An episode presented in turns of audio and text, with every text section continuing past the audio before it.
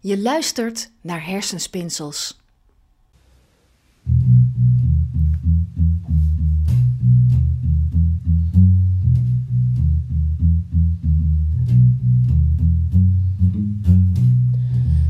Ja, je hoort Ron Holman. Hij was journalist toen hij in juli 2018 hersenletsel kreeg, een herseninfarct. Uh, Ron is uh, ook redacteur, net als ik, bij de Wereldomroep geweest. Cultuurredacteur voor het NOS-journaal en Radio 1-journaal. En hij is, daarom hoorde je dit net, naast DJ ook bassist. En hij heeft in diverse funk- en jazzrockgroepen gespeeld. En hij doet dat nog steeds. Ron, welkom. Hoi. Um, je nog steeds actief in de journalistiek? Nou, niet meer zo intensief als vroeger. Ik, uh, ja, ik heb toch recentelijk een uh, tv-serie gemaakt uh, samen met een collega van bij de NOS. Maar dat is voor een lokale, nee sorry, een regionale omroep geweest. Is uiteindelijk wel bij Omroep Max uitgezonden. Ging over Zeeland. Wat hebben we toegemaakt en wat is al een tijdje geleden. En we zijn wel op zoek naar ja, fondsen om een vervolg te maken. En uh, voor de rest, ja, wat op het pad komt. Ik ben niet zo actief meer met uh, allemaal zoeken naar dingetjes. Oké, okay. dus, ja. Ja, ik schrijf nog wel ook nog voor een, uh, zeg maar een jazz website. Maar daar heb ik ook al een tijd niets meer gedaan. Maar dat staat nog wel in het colofon. Ja. Maar dat is al een tijdje geleden dat ik geschreven heb. Je hebt een herseninfarct gehad. Wat is je overkomen? Uh, dat is een, uh, op, op zich wel een raar verhaal. Um, ik was aan het hardlopen. Ik was toen nog wel uh, fanatiek. toch zo twee, drie keer per week. En ik moest mijn auto wegbrengen. En die auto had een beurt nodig. En ik, die zit niet zo ver van mij vandaan, een paar kilometer. Ik denk, nou weet je wat, ik breng die auto wel weg en dan ga ik hardlopend terug. En toen, tijdens het hardlopen, is er iets in mijn hoofd gebeurd. Dus ik kwam thuis ik had er nog niks van gemerkt. Maar ik pakte Bas en die, uh, nou, mijn hand wilde niet doen wat ik wilde. Ik dacht, wat gebeurt er nou? En ik dacht, dat, dat gaat wel over. En, maar toen ik, ben ik wel gaan slapen en de volgende ochtend, dat is ook meestal dat ik dan ook alweer de Bas erbij pakte om wat oefeningen te doen. En toen ja, lukte het weer niet. En toen denk ik van, hé, hey, er is wel iets mis. Ja. En zo heb ik het geconstateerd. En toen heb ik mijn vrouw gebeld die op dat moment niet thuis was. En die zei van, je moest eigenlijk maar naar de, laten we maar naar de huisarts gaan. Die was weer eens op vakantie, dus toen ben ik naar de huisartsenpost gegaan. En die uh, begon toen wel met alle alarmbellen die er staan te, te rinkelen van uh, dit is niet goed, want ik had een veel te hoge bloeddruk. Ja. Dus ik slik nu, slik nu nog steeds wel uh, pillen om de bloeddruk omlaag te houden. Ja. En, maar ja, dus, toen moest ik meteen opgenomen worden en toen hebben ze mijn uh, bloeddruk omlaag gehaald. En, ja. ja, en ik kon, ik kon mijn armen dus en mijn, mijn hand kon niet meer bewegen. En dat is wel door, op het advies van de neuroloog. Die zei van je moet meteen beginnen met herstellen en renoveren en uh, proberen je linkerarm weer te gaan gebruiken. En dat heb ik wel te harte genomen en ben onmiddellijk in het ziekenhuis al met oefeningen begonnen. En hoe verliep verder dat revalidatieproces? Ja, dat is uh, op zich wel goed gegaan. Ik moest, ik moest wel naar een revalidatiecentrum in Breda. Maar uh, daar kreeg ik geen contact mee. Uh, ik moest nog even tijd wachten voordat het kon dat ik daar terecht kwam. En toen heb ik daar drie keer in de week moest ik naartoe met het openbaar vervoer. Want ik had geen mogelijkheid om te rijden, dat mag niet. En ja, zo is dat hersteld. En uh, dan doe je allerlei oefeningen. En, maar ik was zo fanatiek, dus elke dag. Elke ja? dag, ja. Je was fanatiek, je was vastbesloten ja. om weer uh, boven Jan te komen. Ja, precies. Ja. Ik, dit, dit zal me toch niet overkomen. En ik heb toen ook wel een bewijsje op, dat sommige mensen die mij kennen, die zult wel gezien hebben op Facebook, heb ik, had ik een filmpje geplaatst van kijk, dit gebeurt er wat er met je linkerarm, of ja, meestal is het je linkerarm, eh, gebeurt. Dat ik kon het echt nauwelijks meer bewegen. En ik moest dan, eh, zeggen van een A4'tje, moest ik een propje maken. Mm. En dat propje moest ik weer een A4'tje maken. Ja. In het begin doe je daar een half uur over. En uiteindelijk, eh, een jaar later, heb ik dat filmpje nog een keer gemaakt. En toen ging het een stuk sneller dan de eerste keer. Ja, het revalidatieproces. eh, jij eh, vindt het heel belangrijk eh, dat je daarmee bezig bent. Hè? Toen, of ja, nu ook wel, Ja, maar nog steeds. Ja, ja. Ja. Het, Allebei Ja, eigenlijk. allebei eigenlijk wel. Maar dat komt eigenlijk omdat je niet zoveel aan mij ziet. De, iemand die tegenover mij zit. Ik zit nu tegenover me. En, En je denkt, oh, wat een normale gast. Ja. Hoop ik dat je dat denkt. maar ehm, eh, het, toch het denkproces is toch anders geworden. Eh, oh, ja, je, het antwoorden op mensen eh, gaat nu wel een stuk beter natuurlijk. Maar Ja. ja. in die 2018 toen het gebeurde. Ja, dan, er gebeurt toch wat in je hoofd. Ja, En ook in je ehm, ja, karaktertrekken word je anders. ja, Gelukkig is het bij mij redelijk goed gegaan.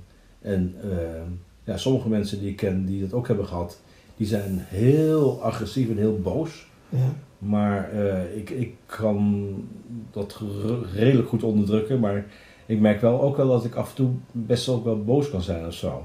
Ja. Dat is iets wat veranderd is. En ik, eh, bijvoorbeeld het autorijden, daar merk ik het ook. Eh, achterop liggend komend verkeer ervaar ik als gevaar. Terwijl die mensen dat totaal niet bewust zijn dat jij in je auto zit en daaraan zit te denken. Maar die wagens komen dan, naar mijn gevoel, te snel op je af. En dan denk je, ja, hou nou eens in. En dan, ja, en dan, dan word je dus een beetje kwaad. Dat is dan ook iets wat dan eh, ja. komt door eh, wat er in 2018 is Ja. gebeurd. Ehm, je hebt overigens onlangs corona ge- gehad. Ja, dat eh, is inderdaad waar. Maar niet, niet zo ernstig, maar gewoon zeg maar de Omicron eh, variant. Ja, Maar je merkt wel eh, ook dat. eh, ja, ik, ik, ik heb nu dus ook weer een, een hoesje. En, en dan zit je wel te denken: oh nee, het, is, het komt nou weer toch niet terug of zo. Hè? Maar het, dan is het, hopelijk is het alleen maar een verkoudheid. Maar ja, ja. ja, het- ja je- je- iedereen krijgt het wel, denk ik. Ja. ge- gaf al aan dat je aan jou niet kan zien wat je is overkomen. Ehm, je speelt in een band, laten we Ja. daar eens over hebben. ja. De CZ Riders. Hoe Ah, is ja. dat om in een band te spelen? Je eh, hoorde al net een stukje van. Eh, kun je nog even wat doen?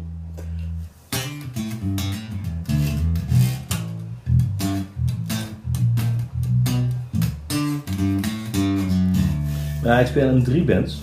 Ja, Dus, eh, ik, ik speel in een jazz-funk band. Dus die maakt wat betere, nou, eh, wat ingewikkeldere muziek. Beter wil ik niet zeggen. Maar, eh, en dan een soort rock-and-roll bandje. Ja. Waar het niet zo moeilijk is om in mee te spelen. En ik speel ook inmiddels bij een Vlaamse zanger-pianist. Die eh, grote feesten organiseert. En dan ben ik een van zijn bassisten van. Hij kijkt altijd gewoon van wie is er beschikbaar. En hij wil graag een funky bassist hebben. Nou, dat pretendeer ik wel te zijn. Dus ik ben door hem gebeld. ja, En ehm, het is wel interessant. België betaalt voor muzikanten veel betere tarieven. Dus daar, eh dat doe ik nou toch ook tegenwoordig. ja. Voor mensen met hersenletsel geldt vaak dat ze problemen met hard geluid hebben. Ja, ja eh, ehm, dat is een beetje tegenstrijdig als je in een band speelt. Ja, Ehm, maar het voordeel van in een band spelen is dat het geluid gaat van je af. Zeg maar eh, het, het publiek in, de- van het podium af. Op het podium heb je meestal wel een monitorsysteem. En dan, dat staat niet zo hard, dus dat hoor je dan eh, eh, wel, maar dat is niet zo hard. En of je eh, werkt met een in-ear systeem. En dan heb je gewoon eh, dopjes in je oren en dan eh, hoor je de rest van de band hoor je ook, maar ook niet zo hard. ja, Maar ehm, ja, ik, ik heb vroeger, eh, toen ik nog werkte als eh, cultuurredacteur, ben ik wel heel veel naar concerten geweest en naar Lowlands en dat soort eh, festivals. En dan, nou, ik weet niet of dat met ouder worden te maken heeft, of gewoon dat het wel met die herseninfarct te maken heeft gehad. Ik vind het niet meer zo fijn om met zulke grote massa's mensen uh, daartussen te staan. Ja. Ik, ik, heb daar helemaal geen zin meer in. Dat, uh, dat wil ik niet meer. Oké. Okay. Um, ja, um, wat merk je van het herseninfarct in je dagelijks leven nu? Ja, het is uh, dus nou inmiddels vier jaar geleden. Ik, uh, wat ik net zei, uh, bijvoorbeeld in het verkeer. Ik ben toch minder, ik neem minder risico's. Ik ben wel behoedzamer in het verkeer. En soms ter, ja, dus de, mijn achterligger die vindt dat heel irritant. Dat is niet zo dat ik heel langzaam rij of zo, maar het is, dat, ik denk dat ze dat soms wel eens merken van, ja, waarom neem je dan die bocht niet nu? Dan denk ik, ja, ik, wil het eerst 100% checken dat ik, die, dat ik geen ongeluk maak. Ja. Dus dat merk je erin. Um, ja, ik heb, um, ja, ik ben emotioneler wel geworden, ook in de, gewoon uh, bijvoorbeeld de, de, de, als dierenliefhebber. Ja. Uh, ik ben veel meer begaan met het, met het dit, ja, dierenleed en alles wat met dieren te maken heeft. Ja. Ik was altijd wel gewoon een dierenliefhebber, maar het, uh, het emotionele daarin, dat, uh, dat is veel groter en belangrijker geworden. Ik stem me nu ook op Partij voor de Dieren. Ja. Oké. Okay. Um, Ron, dank je wel. Um, nog even je toekomst. Uh, ja, werk uh, zit ja, er niet werk meer zit er in. niet meer in. Ik ben inmiddels ook 63, dus ik, ik zou ook al met vervoegd pensioen kunnen gaan. Ja. Um, ik ben in een situatie waar ik financieel niet meer zo afhankelijk ben. Dat komt doordat mijn allebei mijn ouders zijn overleden, dus ik heb wel een redelijk goede erfenis gehad. Dus ik kan, ik kan het wel rondzingen tot ik, uh, oud zou ik uh, die pensioen krijgen? 66,5 of zo. Uh, maar ik ben natuurlijk al altijd freelancer geweest voor een lange tijd. En ik heb maar 13 jaar bij de NOS in vaste dienst gezeten. Dus zo'n verschrikkelijk groot pensioen heb ik niet. Dus met, met, die, met die erfenis kom ik er ook wel. Dus het, en nu met het muziek maken, dat is een, zeker waar ik het vertelde in Nederland, is het een schijntje. Maar het zijn wel wat extra artiesten die je kan gebruiken om uh, ja, dat eens een keer een etentje gaan uh, ja. Uitnodigen. Dat je mensen kan uitnodigen voor een etentje of, ja. of je vrouw een keer kan plezieren. Ja. Wat is het? Dankjewel Ron. Je bent voor mij het toonbeeld van iemand die volop nog van het leven geniet ondanks zijn herseninfarct. Dankjewel, ook voor je uitnodiging om uh, hierover te komen praten. Wat ik wel inderdaad wel heel belangrijk vind, en daarvoor had ik jou toen gemaild, is van stel dat er mensen luisteren en die overkomt dit, een herseninfarct of een hersenbloeding, ga onmiddellijk um, aan de renovatie werken. Veel oefenen, ook al zijn er van die stomme blokjes die je op elkaar moet stapelen, doe het. Want het is zo belangrijk dat je dat meteen gaat doen. Oké, okay. dankjewel voor dit gesprek. Je luistert naar Hersenspinsels. Aandacht nu voor de column van Marius Zwaal. Ook hij heeft niet aangeboren hersenletsel en hij bezoekt, net als ik, de dagbesteding voor NAH'ers in Baan. Dankzij logopedie heeft hij duidelijk leren praten. Schrijven gaat hem ook goed af. Zijn motto: aandacht voor wat hij wel nog kan en accepteren wat er niet meer mogelijk is. Groots en meeslepend leven. Met mijn suffe oude manhelpje dichtgesnoerd op mijn kwetsbare koppie, durf ik wel de twee kilometer over de hei te trotseren op mijn elektrische tweewieler. De zon verwarmt mijn stramme ledematen al op deze vroegochtend en de wind is zwak. Gunstige voorwaarden om mijn evenwicht te bewaren. Ik voel me stoer als ik gewoon onder een paar andere weggebruikers in op de openbare weg richting hij pedaleer en meen aan de blikken van de spaarzame voetgangers op te merken dat ze mij als een van de hunne beschouwen. Ik kijk rustig om me heen, tover een glimlach op de lippen en fiets in een normaal tempo door. Dankzij de onzichtbare en onhoorbare trapondersteuning.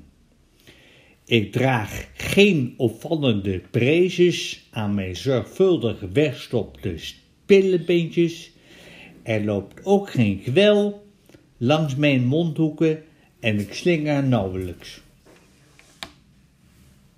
Normaal is de afwijking die de massa erkent, zijn leraar Nederlands op de middelbare school ooit. Gesteld dat ik dat zou willen, er was onderweg niet eens een massa. En zelfs een specialist in het herkennen van hersenletsel zou geen bijzonderheid, laat staan een afwijking, herkend hebben.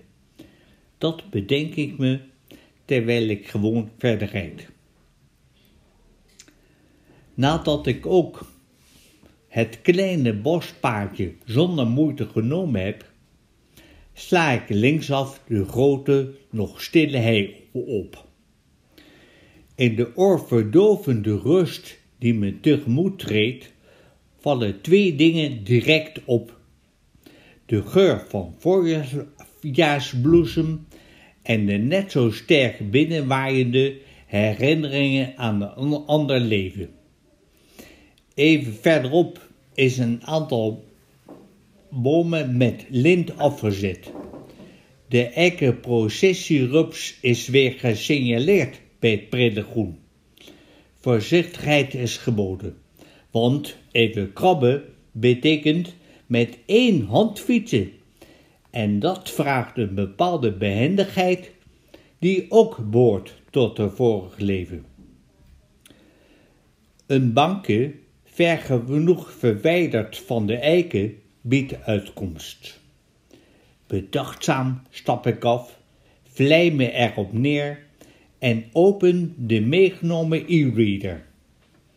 Maar hoe luchtig, grappig en vol zelfspot wijlen Martine Bel ook verhaalt over haar strijd met hersendetsel, ik kan de benodigde concentratie niet opbrengen en de steeds af naar mijn verleden tijd waarin woorden als even en snel nog vanzelfsprekend waren. Het woord vanzelfsprekend behoort trouwens zelf ook tot de categorie voltooid verleden tijd. Er flitsen verscheidene beelden voorbij, van vakanties in verre oorden. Een tocht in een kajak op een bruine rivier in Sarawak waarbij de krokodillen tevergeefs hoopten, hoopten op een tropische verrassing in Hollandse melkchocolade. Of een rit op de rug van een olifant in het noorden van Duitsland. Heen en weer schommelend op 2,5 meter hoogte zag ik mezelf al diverse keren in het ravijn storten. Nog onbewust van het feit dat rampspoed zich ook eenvoudig kan verstoppen in een minuscuul bloedpopje in hersenen, heb ik toen de tijd genoten van zulke exercities. Van de welhaast puberale neiging te veronderstellen dat leven pas wat voorstelt als er gevaar wordt getrotseerd, avontuur wordt gezocht en risico's worden genomen bepaald niet groots en mislepend, fiets ik heilig met mijn duffe helpje op weer verder. Puf na 300 meter opnieuw uit op een bankje in de ochtendzon en snuifde van voorjaarsbloesem zwangere lucht op, terwijl wat meewarig mijmer over hongerige krokodillen en waggelende olifanten. Iets minder stoer en aanmächtig ademhalend leg ik het laatste stukje naar huis af. Onderweg vliegt een bijtje met me op, als symbool van een nieuwe. Niet minder, wel anders. Marius Zwaan. Tot zover deze podcast. Wil je reageren? Dan kan dat via fransrecht10 apenstaart hotmail.nl